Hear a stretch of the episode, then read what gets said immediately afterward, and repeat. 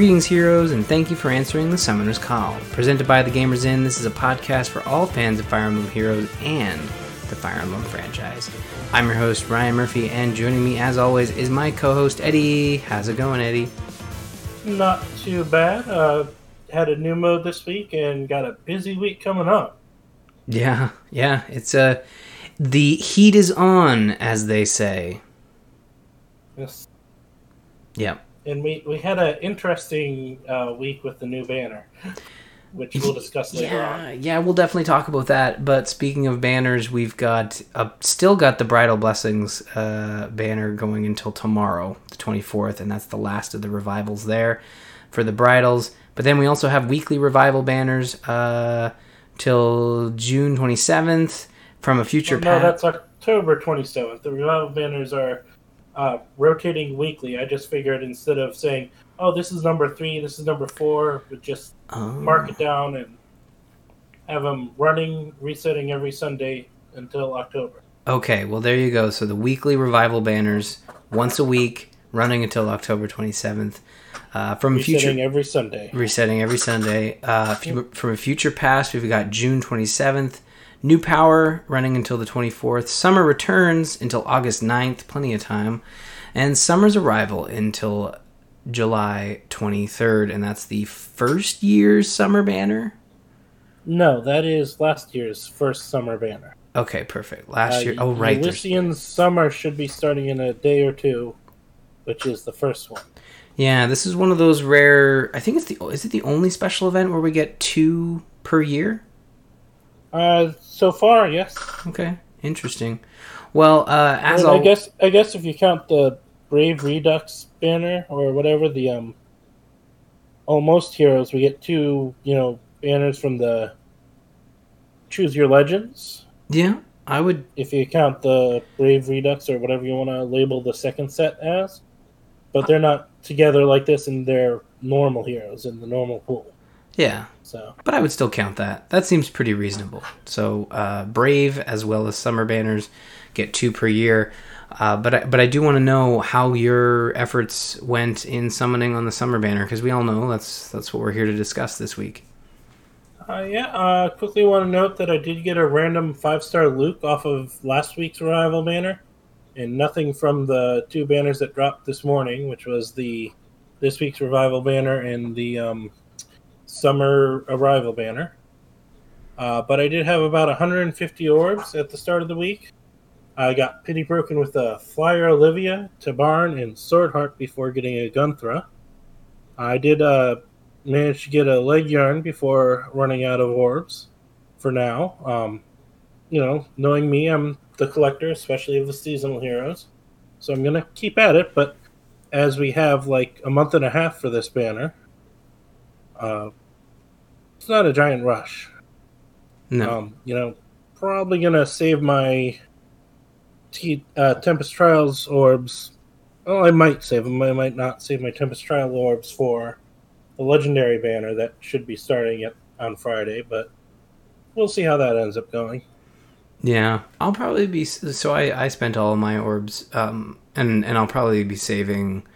from the Tempest Trials and whatnot, just to see what the Legendary banner brings us. Because, again, like, a banner going until au- start of August. Like, I know July's around the corner, but still, like, that's that's that's a beefy amount of time. Is that the longest a banner's ever kind of, like, sat around?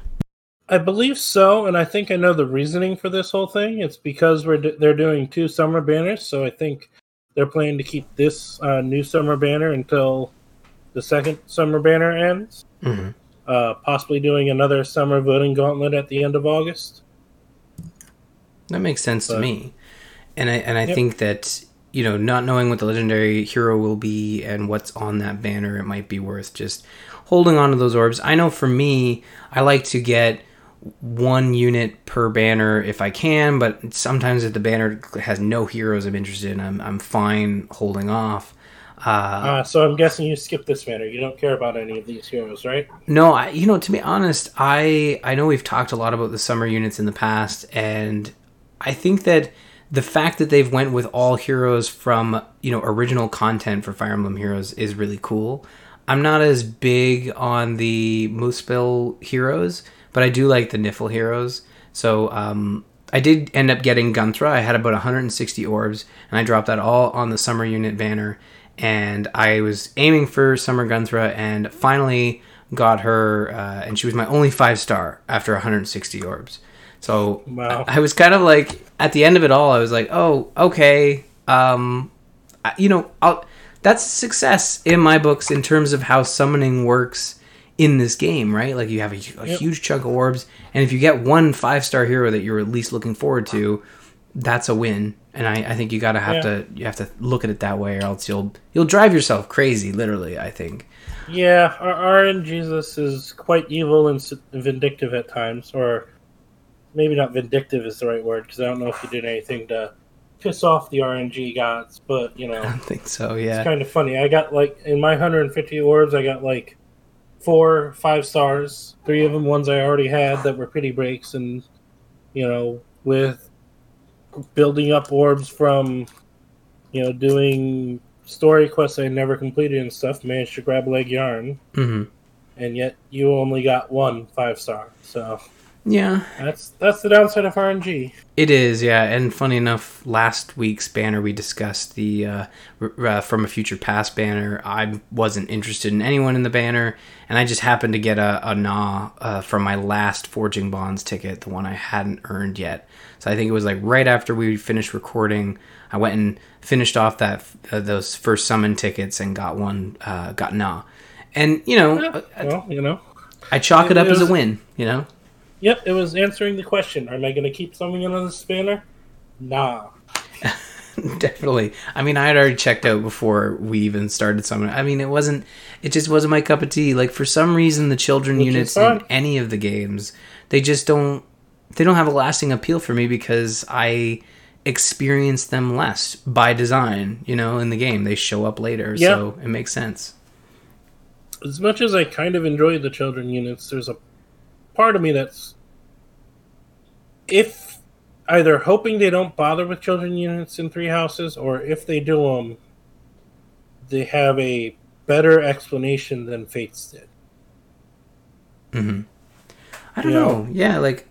We've certainly touched on the subject before, especially during our E three week where we talked about the five-year time jump and that not really being enough time to seriously discuss children units. I know in Fates they uh, use the deep realm. Especially since, you know, the um, Treehouse stuff indicated you can't marry the units until the fi- after the jump. Hmm. From what I, from what it sounded like, maybe you could, but it sounded like, you know, there are certain support conversations that are locked until the war phase. Yeah, maybe some so, relationships don't culminate until after that war phase. I mean, but... Also, if you think about it, I mean, I guess if they're taking it as it's a college campus and not a high school campus, it, um, you know, it's a, and even not calculating that, the fact that you're their professor... It's a little weird if you go and seduce a student. Yeah, there are definitely rules against those type of fraternizations. Uh, but yeah, we'll we'll definitely see what, what future brings. I don't know. They have not hinted at it. They've uh, not hinted at it, yeah. It's weird. It, it Would you be upset if children units aren't in Three Houses? No, because there's no logical reasoning behind it. Yeah. It would pretty you know? much be a shoehorned-in type thing, if I think, if it was there, unless yeah, they like it had some... Yeah, kind of was with Fates. It, with Awakening and the storyline they were telling, it fit very well. I mean, the entire Fates storyline, or Awakening storyline, hinged on a child unit coming from the past to try and change her future. Mm-hmm. So that there are others there that join as well makes sense. Yeah. The whole... Deep Realms, being the quote-unquote only safe place, yet almost every Deep Realm we go to has someone or something fighting or attacking the kids, even though it's allegedly safe, seems illogical. I can understand, you know, trying to have somewhere where the war can't quite reach them, but there are certain points deep in the territories that, in theory, should be as safe as those Deep Realms seem to be. Yeah. And that then you don't have, you know, one day being two years in a, you know, cranky child because of it. Yeah, I don't know. We'll have to see what they do. Uh, honestly, I'm not I'm not too worried about it. I'm really excited to experience what they've already showed us, and, and if there are no children units, that's fine. Um, I don't even need, you know, marriage per se, but I know people would would probably riot if they didn't have, you know, those S ranks and A plus ranks. So I think it'll be there, um, but we'll we'll definitely have to wait and see. Uh, but yeah, that's that's going to do it for summons. Eddie, let's talk about events coming up in the next week, and then we're going to get to the big topic. Yep, um, we have the Tempest Trial. That'll bring us Ylgr, break, Breaking the Ice, starting tomorrow. Uh, it's subtitled A Promise of Joy. The Heroes with Skill ch- or Chill Skills banner, starting on the twenty-fifth. Uh, the Elysian Summer Revival, that would be the Summer one banner, uh, starting on the twenty-sixth, uh, as well as Encore Tap Battle. Uh, no clue if that's another one of the reruns or if it's, you know, some new Tap Battle titled named Encore. But got that coming on the twenty-sixth as well. On the twenty-seventh, we have the Voting Gauntlet login bonus and possibly banners. Uh, don't know for sure on that. Uh, they've been putting a lot of banners uh, in the thing. Like, we knew this was probably going to be a summer banner since we had the summer re- uh, revivals listed. Uh, but that's all starting on the twenty-seventh. Uh, Friday on the twenty-eighth, we have the Legendary Hero banner and uh, battles that go along with that. And as soon as the um, Bound Hero battle with Ike and Soren finishes on the twenty-ninth, we'll have Naysala returning with a Grand Hero Battle revival. Mm-hmm. So, quite a jam-packed week. Something happening every day. Yeah, that's good. That's what we like to see, especially with maybe some extra orbs coming our way through much, much grinding ahead. Uh, but that moves into our topic, and we kind of debated when we were going to talk about this, uh, just because it's very gameplay-related. But there's also a, a new mode called Røkkr Sieges, and it started things off with a little bit of story, where we finally got to meet Thor, the um, data-mined image of a character that we talked about a couple weeks ago.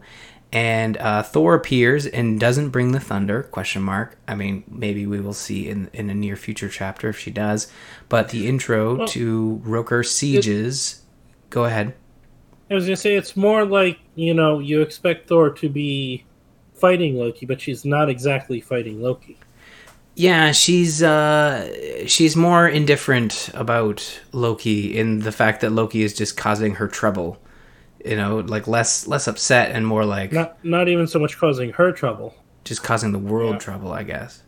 Just well, you know, Thor. I think it's a common thing for uh, Norse mythology. Thor is very much about, you know, order and responsibility, and Loki has kind of always been kind of chaotic. So, you know, that that's what it's kind of, you know, they're kind of at odds to begin with. Mm-hmm. You know, you kind of see it in the um, Marvel movies where Loki is a bit more fluid and tricky, and, you know, he's a, Loki is a trickster de- or a trickster god. And, you know, you we half figured with the look that Thor and Loki would be on opposing sides. Because mm-hmm. Loki, you know, we've I've long suspected Loki is not, um, you know, when she first appeared and everyone was talking about her being Múspellian, I I long suspected she wasn't. Mm-hmm. You know, I fully believed the twist we saw where, yeah, she doesn't really care about Surtur. He was a means to an end. Um, you know, I, I kind of figured that fairly early on, partially because of the outfit differences. And we never knew who Loki was actually working for. You know, and here we actually find out that Thor is working for the same... Loki and Thor are working for the same boss. It's just Thor doesn't like Loki's method of doing what they're supposed to do. Yeah, I thought that was an interesting revelation, that they're kind of working together and have a similar goal. They just, you know, they have a disagreement on their methods. But we did get a mention of who they're working for, which is Alf, Alf, Alfaðör, or kind of a play on Allfather, which is Odin, essentially, in either the, you know, the Norse has, or Marvel. It has weird accents, so it might even pr- be pronounced Allfather. Allfather or... Yeah, they like to make our life difficult, but yeah, it's it's interesting. I thought it was a really cool story setup to give us more kind of backstory for Loki, but also progressing that segment of the story, because Loki's been around since the very beginning of the game. So well, not the beginning, the beginning of book two, but yeah. Oh, she, wasn't she? She was in book one, was she not? She played somebody. If she was she in was... book one. I I thought that we didn't see Loki until the opening trailer for book two, which is why people thought she was part of Múspell. I thought for some reason she she she didn't appear in book one, but she was pretending to be someone she in was, book one. You're right. She did pop up in, I think, maybe like end of book one, she popped up chatting with Veronica, and Veronica figured her out. Mm-hmm. But we never saw her actual self. No, like we figured she was an imposter, like she was pretending. I, I can't remember yeah. now. It's been a while, but now I'm kind of second-guessing myself. It's been a while as well, so... I think you are right that she did pop up near the end of book one, but we didn't actually see the character design, if we have even seen it yet, because, you know, Loki being a shapeshifter, mm. this does this outfit might be, you know, fake as well, for all we know. Yeah, we don't. We don't but, really know. So, yeah, we find out that both her and Thor have a job that the Allfather or Alfaðör has given them. And I have a crazy idea on what it might be. What's that? I think she's here to help Askr and Embla together, but Askr. So you think the Alfaðör wants both of them to help Askr, but defeat Hel, maybe? Yeah, like t- toughen us up for something coming down the line, maybe? Hmm, it's not a bad idea.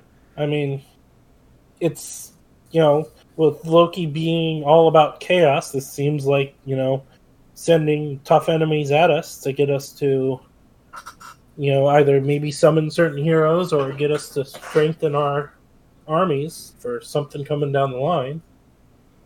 It's certainly possible. You know? I think it's I think it's been done before in, you know, both in yeah, I, think I think in Fire Emblem as well as other games. It's a common yeah. sort of trope of the yeah, whole. Yeah, kind of like Echoes had that kind of thing. Um, Spoiler for Echoes. Uh, maybe skip ahead a minute or two if you don't want to hear the twist near the end of the game. But, like, Rudolph plays the villain, you know, despite being the most noble of heroes in the game, so that his son can be strong enough to defeat Duma.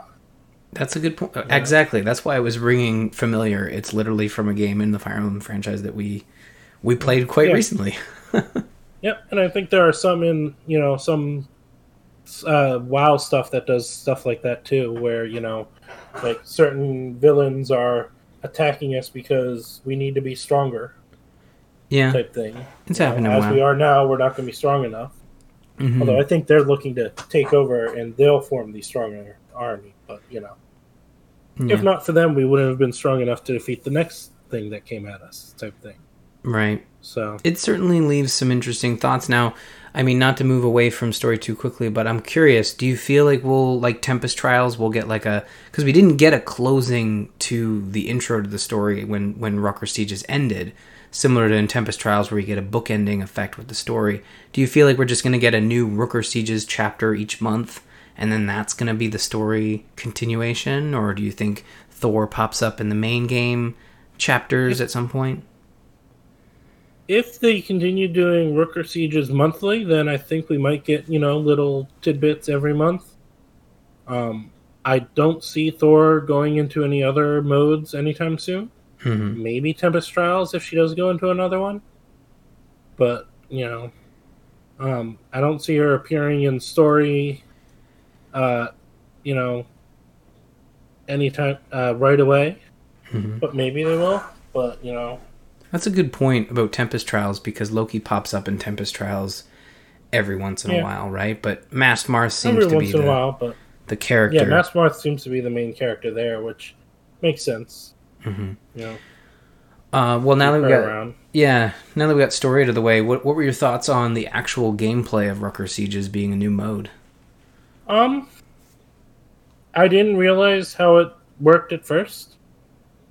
I mean, the actual gameplay of Røkkr Sieges itself was simple enough. Um, those special skills they have are very annoying. and I need to look into actually building a team specifically for Røkkr Sieges. Mm-hmm.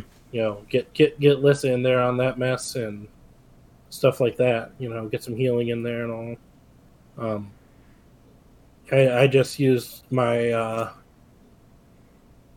oh, whatchamacallit, my um, Allegiance Battles team, which probably wasn't perfectly designed, but I had I have like a dancer, uh, Chrom, Axe Chrom, I think it's Spring Chrom, uh, and then the two legendaries with a, a secondary unit paired up with them.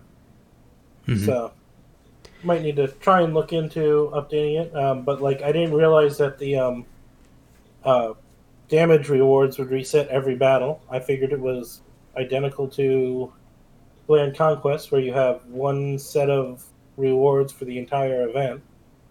So that was kind of nice that they reset it every battle. Yeah, I missed. I think I maxed out the third battle, and it's like it's based on, like you said, damage dealt to the Røkkr, and I think it goes from twenty thousand being the first reward to two hundred thousand damage total, the last reward. Yeah, and it's it's the damage that you personally deal to the Røkkr. Yeah, your it's allied not... armies don't do anything exactly towards and your damage total.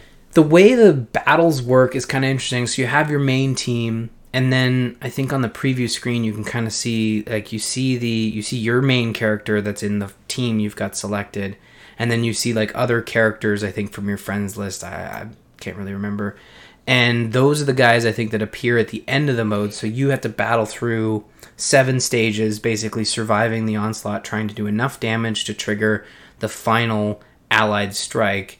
And I found, for most Røkkrs, I was taking maybe one to two tries or one to two attempts to take them down fully. I think I was on... Uh, what difficulty were you playing on? Uh, intermediate. I w- it kept suggesting intermediate, so I stuck with that. But yeah, the advanced, I'm sure, would have taken yeah. a little longer. It might have taken less if you survived the whole time, but... Um, True. Because in theory, the damages are all multiplied even higher. Right. Um, I, I also played intermediate... Mm-hmm. Um, I did like one on the top difficulty, and it was like, yeah, that she, you know, they nearly wiped me out in the first couple turns. So, yeah, I'm gonna switch down a bit, get myself a little overpowered. Although they're pretty overpowered as well, the Røkkrs. So, mm-hmm. and it's sorry, go ahead. No, I was gonna say, I think I like the mode. Um, it's less. It's less involved than Grand Conquest, even though it is kind of set up in the same fashion where there's like three there's three battles, but essentially each battle has many Røkkrs because you're taking them out so quickly. They replace them every once in a while. It's kind of yeah, weird that I, they've I set it up that, that it, way. It seems like, and I don't know if the six people you see on your screen are the only six people that ever participate, or if, you know, there's a larger group in there. I guess if you have rankings up to one hundred or three hundred or so, there's at least three hundred in there. But it seems like the Røkkr, it somehow keeps cycling even when you're not playing. Mm-hmm. Like maybe every hour it does a certain amount of damage to it, or the five allies that are shown on your screen do a certain amount of damage to it, whether you're in there or not. Because there were a couple times in some of the battles where I'd have one Røkkr sitting there. I'd come back later, and it was a different Røkkr. So, yeah, I did notice that as well, where I kind of stepped away, and, and the Røkkrs were kind of either shifting or losing health. But um, yeah, it it is it's kind of it was kind of perplexing, and I and I also had a similar experience where I wasn't sure how the quest rewards worked, and there are daily rewards, and that gets you your sort of your axe stamina reboost type thing, but. Unlike Grand Conquest, I was. It felt like I was. I would have been able to max out my Røkkr Sieges rewards without having to really pour my heart and soul into getting all of the heart, uh, the heart. Uh, sorry, the axe stamina refresh things. You know. Yeah. It. We can't really judge that right now because, um, if you remember, I think it was the first round of Grand Conquest. It, was easier to max out there as well. Mm-hmm. And then they added a handful of tiers above where they stopped the first time, which made it more likely, you know, I haven't I'm not sure if I quite maxed out the first time, but I've come nowhere near close after that. But that could also be my lack of playing it. Yeah, but, no, that, that is a very good point. And maybe, obviously, they, they like to, you know, um, polish these modes in the second round and kind of give them some additional rewards and some additional layers of difficulty. So we'll kind of see where like, things go. And I think, like, Tempest Trials showed them that it's probably better to start easy and uh, add difficulty afterward. Because, mm-hmm. like, the first Tempest Trials, I couldn't stand it because, you know, it was so hard to get any score on that thing. I did not get my... I don't even know if I got a four-star Marth that time. Oh, that's right. Which it was... was... the first mass Marth. There was a lot of... It was, they didn't have, like, I think the multipliers that they have now, right? It was a bit of a... Yep. Yeah. Like, they added in the better multipli- multipliers for higher difficulties, uh, more difficulty levels, and then eventually they started adding in the um, first two runs a day get a three times multiplier. Mm-hmm. So, yeah, they made it a lot easier to get higher score, and also then they eventually trimmed it down to half as high to max out. Mm-hmm. You know, with the Tempest Trials Plus, when they combined the minis and the full size. Yeah. So. Well, I, I mean, I'm looking forward to seeing where this goes. I, I kind of, I like where they're going. I like the idea of these quick raid battles where you're taking on... you know, high-powered enemies, sort of like bosses. You know, we get the grand hero battles, but they're no different from, you know, normal battles. And the fact that these Røkkr Sieges really turn a unit into a into a legit boss battle, I think I would be really yeah. interesting to see where they go from this. Because honestly, like, your Dumas, your Millas, your Mythic Heroes in general, like, they could do... They should do Mythic Hero battles in this in the style of Røkkr Sieges, but instead of you fighting a Røkkr, you're fighting what is a god-like unit, right? Where a whole army takes has to take them out, similar to our our grand fight against Duma in Shadows of Valentia. Well, Shadows of Valentia, right? Uh, yeah, I understand. Um, I, I see what you're saying there, but there is a part of me that kind of prefers you not having to fight them like that. Mm-hmm. You know, I mean, I think that, you know, the um, Grand Hero Battle method of Legendary slash Mythic battles is pretty decent, especially since it has a rule where you can't lose a unit. You know? Uh, maybe Røkkrs would be a better option, but it also, you know, I mean, I never got anywhere near doing enough damage to hit the cap on any of my uh, attempts at the Røkkr. Mm-hmm. You know, so it'll just be interesting to see them kind of do a little bit more with it. But I, I like what they've implemented so far, and I look forward to playing more. I was kind of bummed when it ended because I, I think I kind of I, I kind of stayed away from it until the last battle. And I was like, oh, okay, yeah, I better better really experience this. So I'm I'm hoping it comes back sooner rather than later. Yeah, I hopped in a couple times. First two battles, I got up all my axes and. Since I didn't realize how the um, that the you know rewards reset every time, I had you know a ton of axes, and then I was distracted trying to get through uh, the game club stuff because work was crazy. Mm-hmm. That I never even got around to using up all those axes. So yeah, well, we'll see in the yeah. future. But uh, let's talk about our yes. summer returns because we've got yes. some some interesting stuff to touch on for a little bit, and then we'll talk about yeah, the events. Yeah, it was it was hectic. Like I said, you know, hectic week. Uh, not just at work, but you know, with the summer returns banner video. yeah. Um, as as is normal, everyone was expecting the summer returns banner video to show up on the. Um, twenty-eight hours before the um, banner launched, and yet that day came around and there was no banner video. Uh, no, nothing at eleven p.m., nothing at the reset, nothing until four hours before the banner launched. Uh, there was a bit of a leak early in the, the day after the video didn't show up, which turned out to be correct. Um, but, I mean... From what I recall of the leaked images, I saw no changes between them and the end result.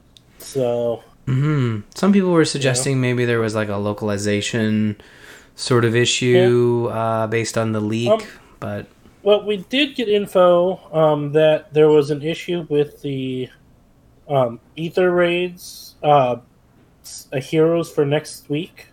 Yeah, you know, the bonus heroes for next week. And um, maybe there was some kind of issue in with Gunnthrá and the original Gunnthrá or one of the earlier Gunnthrás, where the coding in the system was giving issues, and that's what they were trying to fix. And luckily, they fixed it in time, so they didn't have to delay the banner. Yeah, so that'd be my best guess because we did get a note about that, but that, nothing yeah. about the heroes. That note came out pretty quick, but I know it was causing quite a stir in the subreddit. Like, people were really worried. Yeah. You know, so um, luckily it didn't seem to change much of anything. It just maybe played with some people's expectations. But it was it was still a weird week, honestly, to see everyone yeah. kind of freaking out.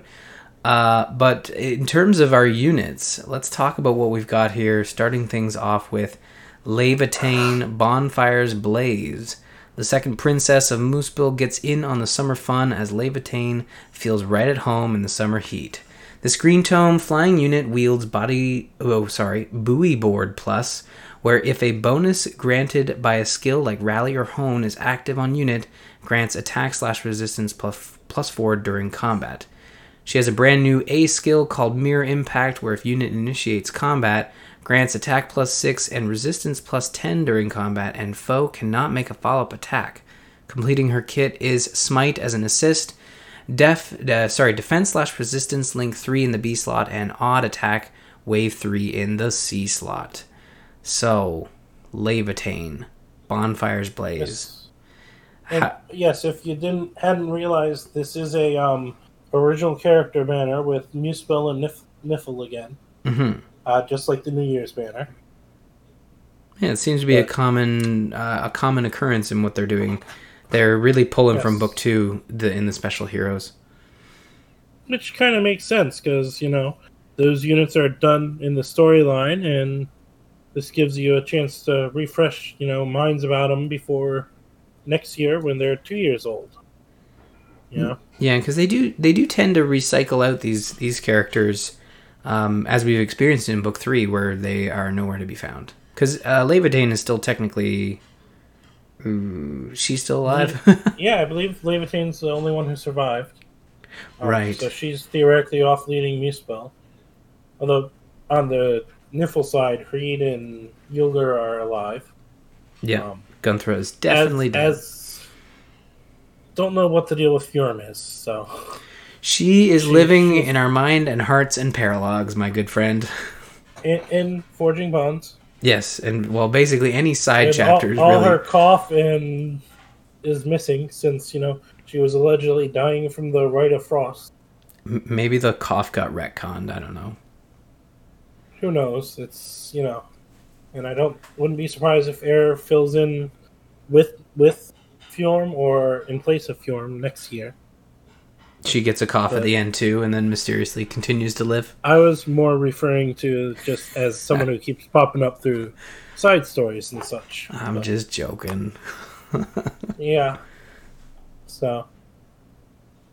Yeah. Well, who but, else do we got here? What's Who's next? Uh, we have Gunnthrá, Beaming Smile.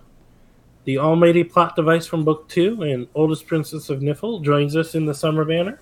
Kitted out for Aether Raids, Gunnthrá is a colorless dagger cavalry unit with coconut and drink, drink in hand, ready to beam it at your head.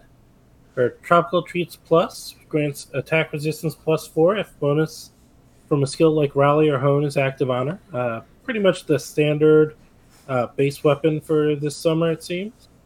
Um, it does also have the usual dagger debuff, which is now officially noted as a thing, um, you know, it, which is the debuff that reduces both the de- defensive stats after combat. Uh, this one being Dagger seven, so it reduces the stats by seven.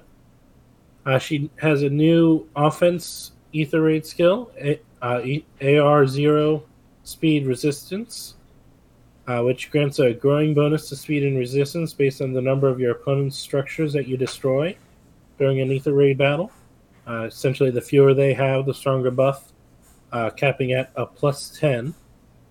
Uh, she also has Rally, Defense, Resistance, and Disarm Traps. Uh, or Disarm Trap filling out her skills. So yeah, she is kitted out for Aether Raids. Yeah. And you have to do some serious inheritance to use her elsewhere. So yeah, it seems like this unit, as you said, is the Aether Raids unit. And I realized when I was uh, like going for her in the summon, it was kind of one of those things where, uh, like I said, I, I really like the Nifl characters in design and just their character alone, uh, their character design as well. I, I, so yeah, but I look at this and it's like, nah, Aether Raids, like, do I have enough accidentally gone after, sought after heroes where I can build like a true Aether Raids team? Because, I mean, her skills sound cool, and, I mean, there's always one hero we talk about that have Aether Raid-type skills, so maybe I've got enough now where I can actually go in and build a proper team. Um, yeah, ever since they started doing the Aether Raid skills, they've been at least one per banner. They've been filling out another unit for that. Mm-hmm. So.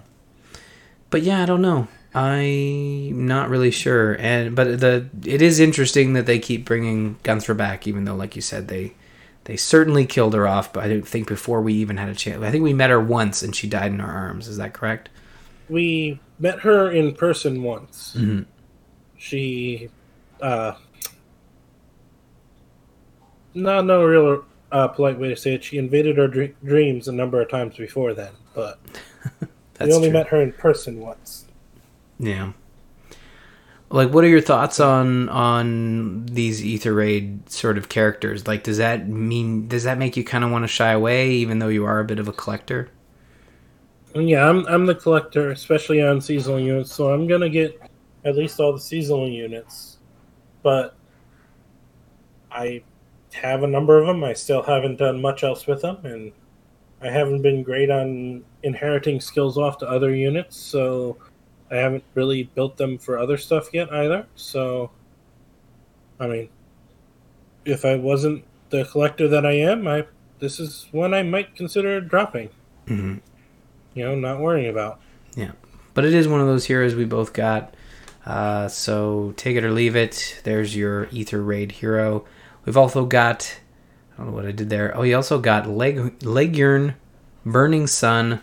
While normally showing up to battle in a striking suit of armor, Legern, the first princess of Múspell, shows up to this beach party in a striking bathing suit. One so striking we thought it may have disturbed the local- localization team's solid efforts so far. This blue tome flying special unit wields World Sea Wave Plus into battle, which grants speed plus three, and if unit's H P is greater than fifty percent, and unit initiates combat. Is this a common thing you're, you're about to interrupt me with? Is this a common uh, weapon thing that I'm about to read? Um, no, I believe that's a, I, I think, oh, she does have a plus, so I'm surprised by that, but she has more of a unique weapon. She doesn't have the same thing that the other three have, hmm. uh, which is the attack resistance thing. So she has a unique weapon. I think it's like based on a, another tome or a weapon out there. Oh, okay. I just, I, I felt a, or I felt a correction coming. It's all good. Nope. Uh, but uh, yeah. Uh, I was checking to see if it actually did say it's a plus skill or not, because I thought hers wasn't a...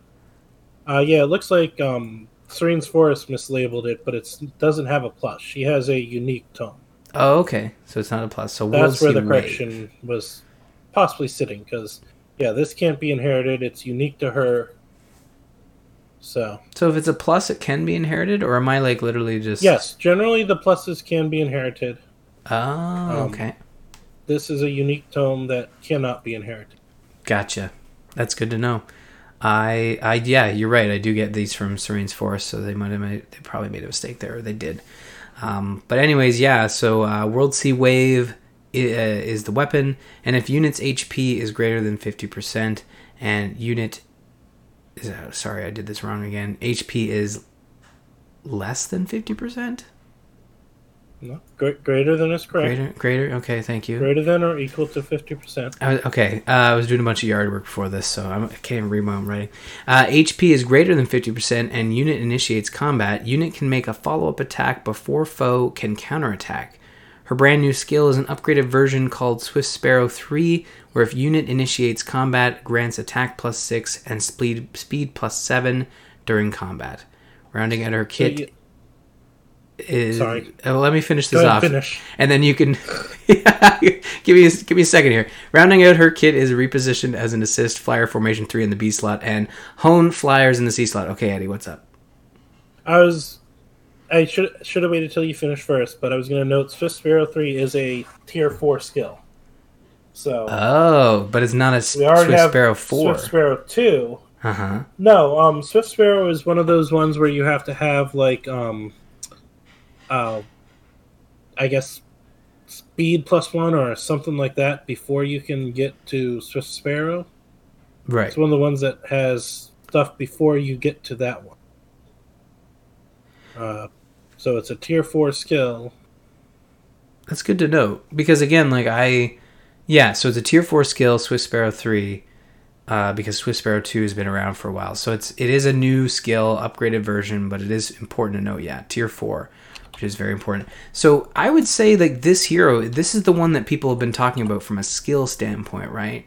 In the sense that it having Swift Sparrow three, that's the big. Oh my gosh, that's the tier four skill for the banner. You know, is is that it's, accurate? She is probably the catch of the banner. Mm-hmm. Uh, she has the uh, unique weapon, where everyone else has a, hard to say generalized, but she kind of has, you know, everyone else has um, more or less basic things. She has a tier four skill, and she does have all three A, B, C, and C slots filled. Mm-hmm. You know? Uh, so... She is probably what would be considered the catch of the banner. I don't know how her stats stack up to others. Um, but, yeah, it is probably safe to say she is probably the one to hunt for if you're going to hunt for only one on the thing. Yeah. You know.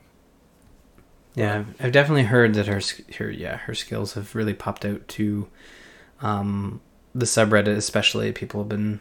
That that's what they were, you know, reacting to when the when the banner video did eventually come out. out. But uh, yeah, it's interesting to see that she's the one they put forward. Um, that she's kind of a, a fan favorite, being like the main princess yeah. that's sort of from Múspell, and she had a, a bit of a fiery end, so to speak. But um, yep, and you know, looking at the uh, Game Press this note notation of her, you know, apparently she has decent offensive stats. Mm-hmm. Uh, you know.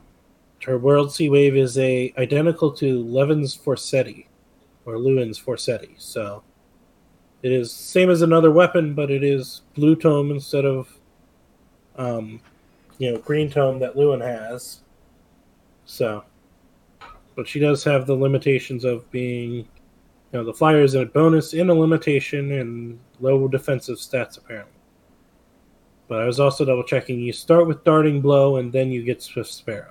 Oh. Uh, darting Blow grants speed, and then you can get, you know, move up into Swift Sparrow, which is why the cap of Swift Sparrow used to be two, because you have to have a base skill, then you move into the Swift Sparrow line, and that's why the tier four version is three. Yeah, makes sense. Um, okay, who do we have at the end of this banner? The, at least the banner. Uh, that yep. is. Round, rounding out the banner, we have Helbindi, Seaside Scourge, uh, bringing his. Uh, Self-esteem, bringing the self-esteem level of the banner down a bit, is Helbindi from Múspell, as certain as ever that he is a terrible person nobody should ever be friends with, despite proving himself wrong time and again with his actions. He joins the banner as a red sword infantry unit. Uh, he wields a sand shovel as a sword with his Sandfort Spade Plus, having the um, standard bonus for this uh, banner, or yeah, this. The summer units so far of attack res- resistance plus four when a bonus such as rally or hone is active, which Legern has a nice hone skill to help activate. Um, he has the red infantry version of the dual skill line, uh, which is the ones that boost your arena rating. Uh, although I heard some from some, uh, one of the videos I was looking at, based on his um, stats, if you plus one him, he doesn't need the dual skill anymore. Uh, so you might end up just foddering an extra one off if you have them to someone else so they can get that boost to their arena rating. Uh, he also comes with Rally, Attack, Defense Plus, and Panic Ploy to finish out his kit. Yeah, and this is the hero that a lot of people thought was Donkey Kong. Not a joke. Yeah, some. I think they might have been oh, well. doing a joke when they said they thought it was Donkey Kong. They were joking. I'm not joking that people were joking about it. But you're right. It yeah. was. It was definitely. It's definitely a joke. Um, yeah, shovel. He's got a shovel, and I think that's cute. I think Helbindi having a shovel is awesome, and the fact that mm-hmm. he has the dual skill, because wasn't Helbindi, you know, O G Helbindi? He was kind of also like a, a an arena dual skill type hero. I think. I think uh, that's the case. But I might, might be... have been. I'd have to look it up to double check. For some reason, it's sticking out in my head, and I don't know why. But uh, he, it might have been the Muspels who started bringing in those arena skills, and he might have been one that originally had one of those. Maybe. But, I could yeah. be wrong. But I, I think he, he's certainly got some really cool art, and the fact that he is the the sole dude in this entire summer event so far. But, I mean, that shouldn't really come as a so, surprise. But just so shocking, because, you know, they never have one dude and four women on the seasonal banners. Oh, wait, they almost always do. I know, I know. But he's he's such a good pick. Honestly, a lot of people were looking yeah. for Surtur, but, like, I don't want to see that guy again. He's the bad guy. He's the ultimate bad guy. Helbindi, he deserves a second unit. You know, while, while some could argue that his built-in skills are a little lacking, uh, can't argue, can't quite fully argue that, you know, they're the worst on the banner if you aren't going to inherit anything. Yeah, you think it's yeah, their arena skill? Especially if you don't... Like- Aether Raids. Yeah. So so it's interesting that on this special banner, you've got two units that kind of have these like mode-specific things, and that kind of cuts your interest in half, really, if you're not into those type of modes.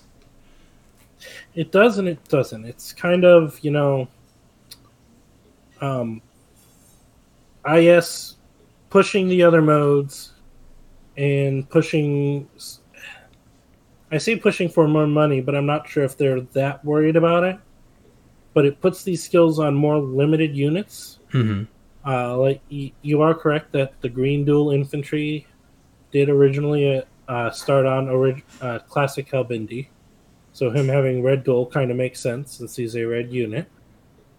Um, but like, you know, a lot of these Aether Raid offense and stuff, well, about half of them are probably on seasonal units only. So, you know, if you really, if you don't want Gunnthrá in your Aether Raid team, but you want that uh, speed resistance Aether Raid boost, then you gotta spend money to get either, you either don't care about Gunnthrá and fodder her off, or you spend money to get another Gunnthrá. Or, you know, with this being the first one re- with red dual infantry, if you want that red dual infantry for, say, classic Marth, who probably has somewhat low stats being a launch unit, you know, you gotta get a spare Helbindi and fodder him off.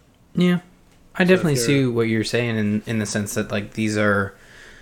These skills, if you're into those modes, offer you the way to go after the hero in the banner and then use it as, as a um, inherent...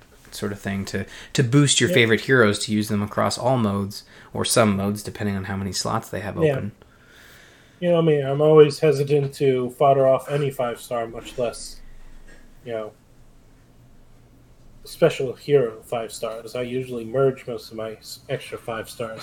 Yeah. Unless I'm specifically looking for a skill. Well, you and I worked both worked so hard to get the heroes we did get, and like I couldn't imagine, you know, inheriting my only five star in one hundred sixty orbs, so uh, yeah, yeah that's gonna happen. That too, and there's just, you know, I'm I'm the collectionist, so you know, I want my catalog as easy to fill up as possible, and having to wait for the specific legendary banner that has that, uh, you know, rerun of that seasonal hero, or wait for a full year, kind of would drive me crazy.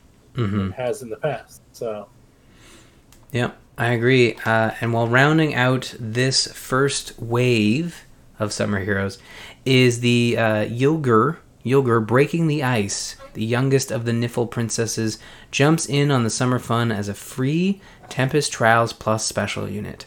Ylgr is a green axe infantry unit wielding shoreline rake, maybe plus if I uh, copy that wrong. It is. Yeah. Where, no, it is plus. Okay, perfect. Shoreline rake plus, where if a bonus granted by a skill like rally or hone is active on unit, grants attack slash defense plus four during combat. Rest of her kit includes Luna as a special, Flashing Blade three in the A slot, and Eben Defense Wave three in the C slot. So, our free unit, another Nifl unit, to sort of try to balance the, the scales here. Ylgr, uh, the youngest of the princesses. How do you feel about this, uh, you know, sandbox totem, young one, being the free unit? Is there any other characters you would have liked to see from the uh, Nifl Múspell sort of catalog? Um, there's a part of me that feels like even uh, next year we're not going to get uh, any Fjorm units. Mm-hmm.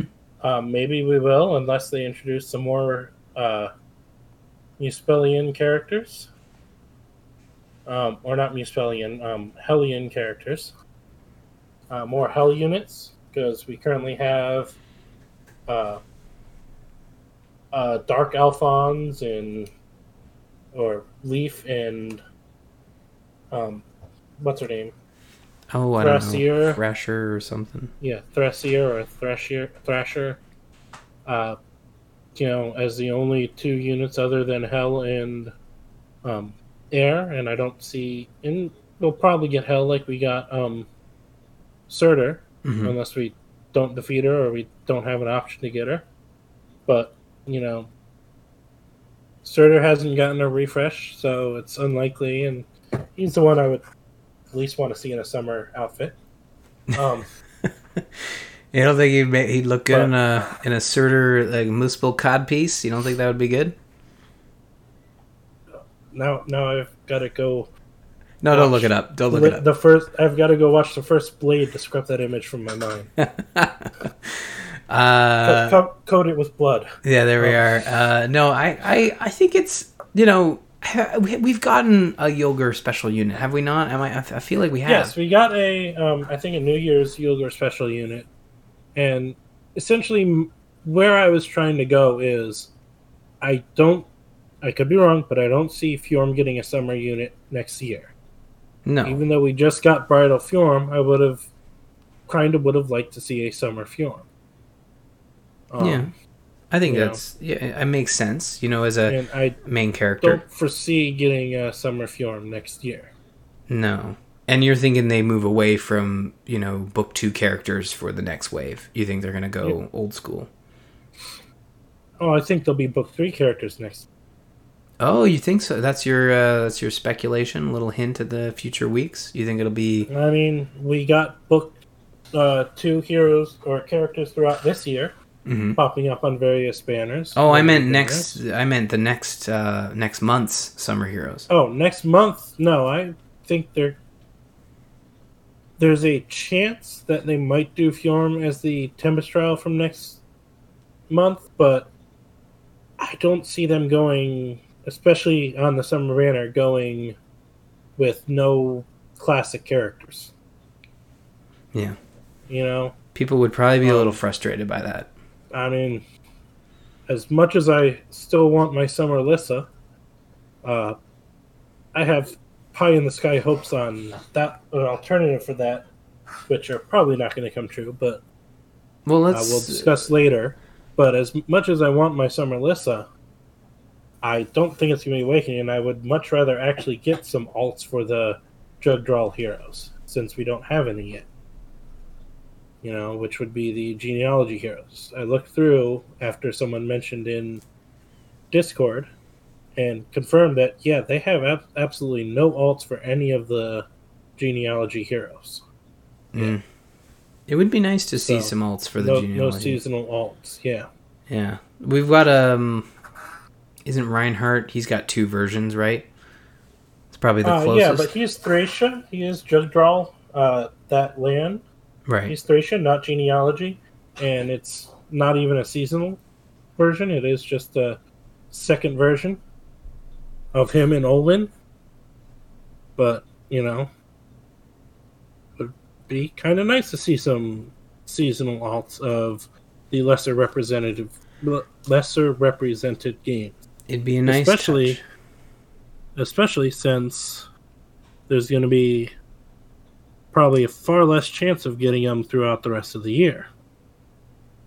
I guess seasonal-wise they might show up, but, you know, there is a good chance that bi-monthly through the rest of the year we're going to get three houses. Yeah, I think three houses is going to dominate, but I think it would be nice to get yeah. some genealogy heroes. Um, yeah, really cool. So check out those summer units. You'll have until August to get uh, most of them. Ylgr will pop into the game tomorrow for a couple weeks. Your chance to grab yes. uh, her from Tempest Trials. Let's move into Speculation Corner. We already hinted at this, but who is going to be the next Legendary Hero? And uh, Eddie, you've got some thoughts. Uh, well, it's one crazy thought that's unlikely. Uh, when I look back at our uh, list that we keep uh, running for the... Uh, word speaks, not working today. For the uh, Legendary Heroes, mm-hmm. um, I think it's highly likely that we're going to get a colorless unit. Uh, the reason I think this is because we have uh, six units confirmed for this banner. We have two in blue, two in green, one in red, and one in um, colorless. Uh, the reason I think it's going to be colorless over red is because next month in July, we actually have seven units already confirmed. We have two in blue, green, and colorless, but only one in red. So I think next month we're going to get a red unit. Uh, so I think this month we're more likely to get a colorless unit. Could be completely wrong, because Alm is already a colorless unit, so maybe they'll want to spread out the pair-up abilities, and we'll have two red heroes in a row. But, you know, with it potentially being colorless, I would not mind a uh, legendary Lissa. Have we ever gotten but, a legendary hero or a, a mythic hero? Or, sorry, not hero, healer is what I meant to say. No, we have not gotten any legendary hero healers. You did the same yeah, thing I did. I know. It's We've late. We've not gotten any legendary healers, and part of that, I think, is, you know, it's a little more complicated to try and do a healer as a legendary hero. Yeah, no, I, I but, see that. I, it would be nice to see them know. try, but, I mean, I hate to put Lissa down, but do you do you feel like there's another healer out there that could kind of rise above? And no, I'm not talking about Riss. The Discord, just getting ahead of that. um, do you feel like there's another healer that could kind of pop above the rest for a legendary hero? If it, if it was Riss, the memes would be so bad. They would be bad. Um, to be honest, no clue. Yeah. You know, I don't know much about the healers from earlier games. Um, I, uh, yeah, I don't. Can't think of any that pop out of my mind. Uh, Elise, Lissa, and uh, Sakura are the three most likely in my mind. Mm-hmm. Healers. Elise isn't a bad one. What? I mean, she she's she prob. But then she, I put her on par with Lissa in terms of like importance in both their games. I'd maybe even put maybe yeah, you know. I mean, and one might argue Elise and Lissa, or not Lissa, Sakura, are slightly higher than Lissa because you know. They are technically royals of their game. Mm-hmm. But then again, so sort of is Lissa. She just... It's not as big a deal that she and Chrom are siblings, per se. Uh, maybe they could do Emerin, um, which was Chrom's older sister, uh, who sort of died early in the game. Yeah, I was going to say I don't remember her. Is she the she's some sort of queen or something that we see off screen? She was... in charge of the country at the start of the game. Um, halfway through, she... Uh, what's his name? Uh, the guy running Ple- Plegia, or Plegia, where Henry comes from, is trying to kill her, and she sacrifices herself, or is trying to sacrifice her, she sacrifices herself to stop the war or something. Um... So she, like, jumps off a cliff, but, like, in one of the paralogs after you beat the game or near the end of the game or might have been one of the free downloadable paralogs they released. You get to pick her up. She's like lost her memory from the fall or something like that. Oh, okay. So she'd make a good fit. I think in terms she was of... a healer. I could be wrong, but you know, you never know. Well, um, I hey, fingers crossed. I'm cheering for you, buddy. Maybe it will be Lissa, legendary Lissa, yeah. Coming soon. Hopefully, maybe. But uh, we shall see. As much as I wish it would be, yeah. Not holding my breath. No, definitely don't do that. That would be unhealthy. But, uh, you know, nothing wrong with crossing a few fingers. But uh, let's let's mosey on over into the Outrealm Gate because we're running late here. Uh, we've got some Three Houses news that, Eddie, I think is worth sharing. Can you go over this little tidbit yeah. that you found? Uh, well, we know, uh, did find out uh, there were some more Famitsu articles and other stuff coming out regularly. Um, I usually use Serene's Forest to keep up on that. And uh, of note, in the artic- uh, reading through their articles, um, weapons don't break in Three Houses. At least not in the way they do in games like Fates, and or not Fates, um, Awakening and older games. Instead, once they run out of stamina, they go into a weakened state. Then you use like blacksmithing stones, or maybe they'll be named whetstones or something. Uh, at a blacksmith to repair them back to full durability. And with that, you can also forge the weapons to upgrade them and increase the amount of durability and possibly damage and other factors uh, based on it. So that's a nice little tidbit. So, you know, which kind of is nice and helpful. It'll, in theory, save you money depending on how hard to get the blacksmith stones are with your um, skills eating up Uh, weapon durability as opposed to um, health, mm-hmm. like it did in Echoes. Uh, the other little thing I noticed was that um, there was a confirmation that the professor stuff continues into the war phase, uh, is renamed to training, which kind of makes more sense, which is kind of what I suspected might happen, is that, you know, after whatever happens during the five-year gap, you... Uh, become the, you know, tra- you train the armies of the country that you, whose house you sided with. Yeah. So. That makes, that, it's really good to get that, I mean, honestly, we assume that was the case, but it's good that they've basically not released, yeah, but, like they released the information or they covered the information. It hasn't necessarily, you know, the English side of things don't re- doesn't really get the attention that the Japanese side is getting. Yeah. Um, and there aren't official translations. It's really just... For a long time, you know, the Japanese side was the side that was most playing the game. True. Well, it was a Japanese-only so. series for a good portion of its early early years, right? Um, I don't know how long it took to get Shadow Dragon brought to the U S or brought west. But, yeah, it stayed pretty heavily Japanese for the first... You know, after uh, Shadow Dragon, it might have stayed fully Japanese until Fire Emblem one came out, and then Shadow Dragon got brought out as a re-release. So, mm-hmm. Well, I I I look forward to the Three Houses, and I feel like these little tidbits that you're picking apart are are uh, are good to know because it's questions we've been asking. So, definitely appreciate. Yeah, the it. yeah the whole professor thing was a nice little thing to know because it was either. You know, half the gameplay gets removed when you get to the second half of the game, or they figure out some way to keep it going, and that was kind of the way I was figuring they could use to keep it going. No, yeah, that makes sense.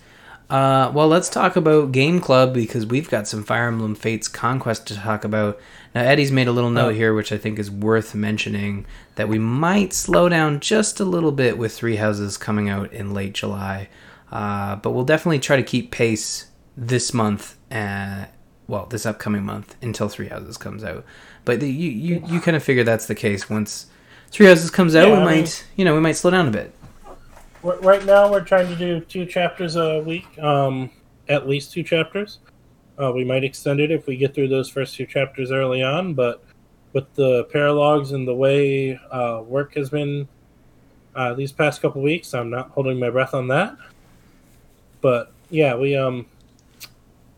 Yeah, have that. We get the, um, so once Three Houses comes out, I know I'm probably going to be playing a good bit of it. So, yeah, there's a good chance that I'll be so Fire Emblemed out at some times that I might be a little slow in doing two chapters, so we'll probably drop to one once Three Houses, one a week, once Three Houses comes out. Mm-hmm. And or we, one, a, and one every two weeks. Yeah, and we've already talked a bit about Three Houses, and then we'll probably touch on it every once in a while as we're playing it. I mean, oh, yeah. both Eddie and I will be playing at probably different paces, but we'll still have, you know, shared experiences to talk about, and um, yep. we'll, we're yeah, definitely not going to go dark. Sorry, yeah. The way I figure we'll be doing Three Houses is, you know, we'll discuss up to where the one who hasn't got, who's progressed the least in the story uh, of our thoughts and as playing through our first time, if that makes sense. Yeah, no, that makes sense, for sure. Uh, but let's uh, get into this conquest stuff, because we got chapters fourteen and fifteen. In chapter fourteen, we reach the Opera House in Circensia, and after a mysterious singer causes Garen discomfort, we fend off a group of his Hoshidans looking to kill Garen to end the war. After successfully defeating them, Garen orders you to kill the singer since the one who is singing escaped. Leo stops you from continuing to argue with Garen and tells you that he and the others have made an art of thwarting their father under his nose, and that he will help do any, or sorry, everything he can to minimize the innocent deaths. As you finish your conversation, your sword evolves into the Grim Yato, which uh, was a prophecy that the savage, or um, Rainbow Sage, Rainbow Sage earlier on. Yeah, exactly. Yeah, for sure.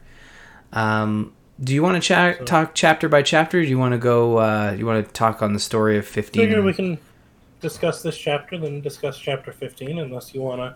No, let's do it. Cover both the story sections. Let's talk about chapter fourteen. So this one was interesting because I think the revelation about the Norian kids was something that you didn't really get a lot of in Birthright. Uh, I don't... Well, yeah, but, I mean, Birthright, you sided against them, so it kind of makes sense that, you know, you don't get to see that they're actually... De- you know, you see a bit of it, but you don't... You're fighting against them. Just like in this one, if you look at the Hoshidans... I mean, other than Ryoma, they're kind of unreasonable, and yeah, especially Takumi. Yeah, yeah, gonna we... kill you for not siding with us. Well aware, it's all Takumi. Your fault, you know. Yeah, he's a bit of a dink. So, um, yeah, no, that's a good point, that's, and that's a polite way to phrase it. Yeah, I know. Uh, I, that's a really good point in the sense that in in each of these games, Birthright and Conquest, we really do get the other side of the coin, and the other side is completely like against us. Like they, they turn it into an us versus them fight. And, and, uh, that was definitely the case in Birthright, as you were trying to basically win by taking out Nor. And then in no, this I, one, I will note that they are kind of different because, yeah. you know, in this one, like, um, Hinoka, well, aside from Takumi being Takumi, Hinoka in the, um, chapter with, uh, where she was at the Rainbow Sage, she was trying to protect the Rainbow Sage from us, allegedly, in her claim. You know, and Ryoma, when you bump into him in Chapter twelve, he's going to beat you up to take you home to Hoshido, whether you like it or not. He's not straight up trying to kill you for not siding with Hoshido. No, no, he's not, but I think that in... the next chapter uh, and, and chapters beyond, I think we're going to see that behavior change, you know. Um, and we'll t- Their behavior might not change, but your response to it might seem to change or might change. Yeah, well, we'll, t- we'll talk about that in a bit. But um, any any other thoughts on Chapter fourteen? Uh, not much. I mean, I kind of saw hints of this in the uh, p- prologue chapters, the first ship, six chapters, when... You know, as Leo pointed out in their in the conversation, you know, I helped you save Kaz and Rinka early on by looking to kill them, but only knocking them to the edge of death, but not quite fully killing them. And then Xander worked with him to have them taken straight to his room instead of off to be buried or burned or whatever. Mm-hmm. So, kind of suspected this was here. It was nice to get a confirmation of all that. Yeah. yeah, and I think it works well for for these here for the for us to understand that the Nor characters aren't all evil. It's just their father that is evil, and the kids somehow miraculously all you know, usually when someone is, is raised by uh, a, a character like Garen, like maybe, and we do get some revelations that maybe Garen wasn't always this bad, but the fact that they were raised by Garen and he's this evil person, and they're all, you know, somewhat sweet and, you know, trying to keep the peace, uh, it it shows mm-hmm. really good character, that they're good characters all along, but honestly where they we, they picked up this, you know, this uh, this positive nature, it must be the mom that had passed away, right, that had maybe shared some of those positive maybe sentiments. The mother or mothers that passed away. I don't know if all the Norians have the same mother or have different mothers. Um, so, True. Yeah, that was probably part of it. Um, it was definitely an interesting situation. Mm-hmm. So what happens in fifteen? Uh, well, in chapter fifteen, um, you know, uh, your character is off mulling over what is going on, and spots Azura walking out into a lake and ends up diving down a wormhole in a lake with Azura and finds herself in a hidden worm. And when you get there, uh, you know, uh, one of the kind of shadow people shows up, starts to attack you, and Gunnthrá shows up to save you. Uh, find out that, um, you know, you Azura's like, we need to get out of here, so you start the map. It's just the three of you. So any characters you've been working on, hope you had worked Azura up a decent amount. If not, better keep her back. Uh, but there is an, a dragon vein early on that allows you to split into two bodies. Mm-hmm. Uh, so you, because you have two options of winning the map. Either defeat the boss or escape within twenty turns. Uh, but you got to be careful if you split into two bodies, because they're quite literal in that, where the duplicates share a health pool with you. And they don't have any of their special skills like singing. So, you, yeah, you got to be careful, because you might end up losing the character if you're not ca- cautious, yeah. since you're sharing health pools. Well, that or, or straight up losing the map, because if Corrin dies, like, the whole thing goes True. south, right? And and there are only three characters in this one. And I, honestly, this this uh, this map... this specific setup was really a good showcase of what makes Conquest different from Birthright, in that it was a completely different mechanic of which I hadn't experienced in a Fire Emblem game before. I really liked the mirroring. I thought that was really neat. And yep. the fact I, that... I got... Well, you had mentioned that the Azura doesn't have her sing in the mirror. Uh, that would explain why she kept pairing up with my characters. I'm like, why the heck do you keep pairing it? I want you to sing. I must have misclicked. But no, that makes a lot more sense now. Yeah, I saw her trying to pair up, and I'm like, wait, no, that's not what I want to do. Why aren't you singing for them? And then I put her next to it, and yeah, she doesn't have sing. I didn't actually look at her um, st- uh, her list and see that maybe the skills aren't just they're not there at all. But, you know, she couldn't sing. Um, it seemed like she wasn't doing any healing, but class regular Azura was. So, yeah, because I didn't realize they shared a health pool, um, I nearly had a... My uh, my Corrin die on me.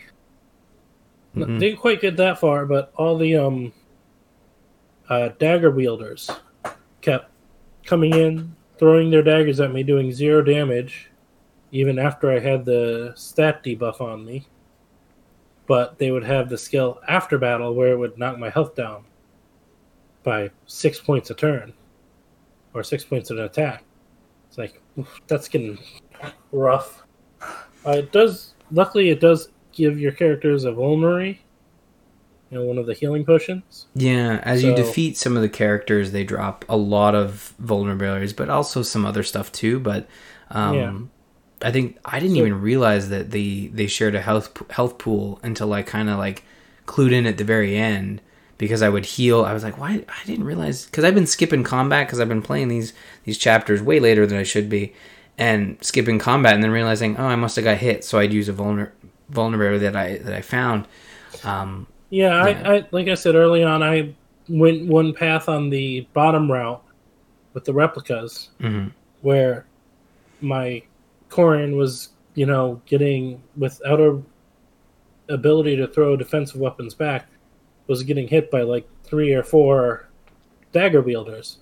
each of which is knocking her health down by like five or six after combat, but not doing any damage on the actual attack. And then I look up at my main unit, and I know I didn't get hit, but my health is extremely low. What's going on here? And I realize, oh, they share a health pool. Which means, you know, uh, real Azura's uh, healing when you're within a certain amount of space helps out.